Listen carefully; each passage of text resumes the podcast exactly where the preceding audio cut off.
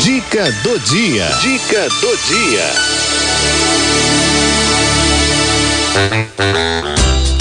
Saúde, saúde e desenvolvimento das crianças. Com o doutor Marco Antônio Ramos. Saúde e desenvolvimento das crianças traz o pediatra e geneticista, Dr. Marco Antônio Ramos. Hoje ele vai falar do desenvolvimento neurológico das crianças, é isso mesmo? Boa tarde. Olá, boa tarde, Cidinha. Oi. Boa tarde, queridos amigos da Rádio 9 de Julho. Hoje nós vamos conversar sobre o desenvolvimento neurológico da criança. Tá. É importante lembrar que o desenvolvimento neurológico ocorre em etapas e o pediatra vai auxiliar a família no monitoramento desse desenvolvimento. Uhum. Se ocorrer algum atraso, ele vai orientar as melhores técnicas de estimulação da criança pela família ou às vezes o uso com auxílio de algum especialista, fonoaudiólogo, fisioterapeuta, mas é importante que a gente cumpra essas consultas e rotinas mensais na pediatria, principalmente no primeiro ano de vida, para que a gente monitore, além dos aspectos clínicos, todos que envolvem a saúde da criança, também o monitoramento do desenvolvimento neurológico. Então, rapidamente, eu vou explicar para vocês como isso ocorre na maior parte das crianças. Geralmente, as crianças, quando nascem, têm apenas aquele reflexo basal, né, que é o reflexo de sucção, né, e choro, né, a criança chora, pede, pede para mamar no horário de mamar, ela, ela chora quando a fralda está suja.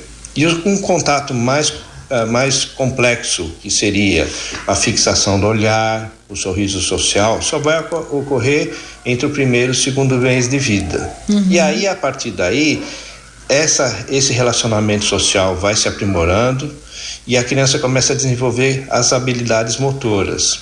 Então, tipo sentar com, sem, uh, com apoio em torno de 5, 6 meses de idade, sentar sem apoio, sem apoio entre o seis e o oitavo mês. Algumas crianças já começam a engatinhar entre 8 e 10 meses, outras já começam a ficar de pé e andar até um ano.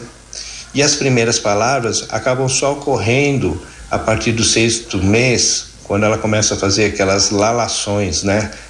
Gugu, dadá, dadá. Depois, uhum. com os oito meses, nove meses, ela pode esboçar alguma palavra mais simples, tipo papai e mamãe, mas as palavras complexas e as frases só vão ser desenvolvidas a partir de um ano de idade. E aí isso é uma questão muito individual, né? O pediatra e os pais devem monitorar se a criança está desenvolvendo a linguagem, que esse é um importante marco do desenvolvimento neurológico.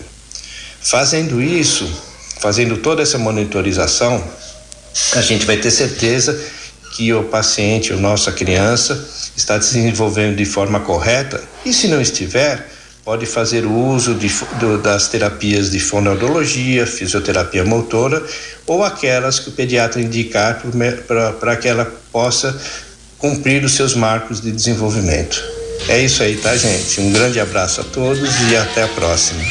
Um abraço, doutor. Muito obrigada, viu? Por essas informações assim tão importantes, sobretudo para os papais e mamães aí de primeira viagem.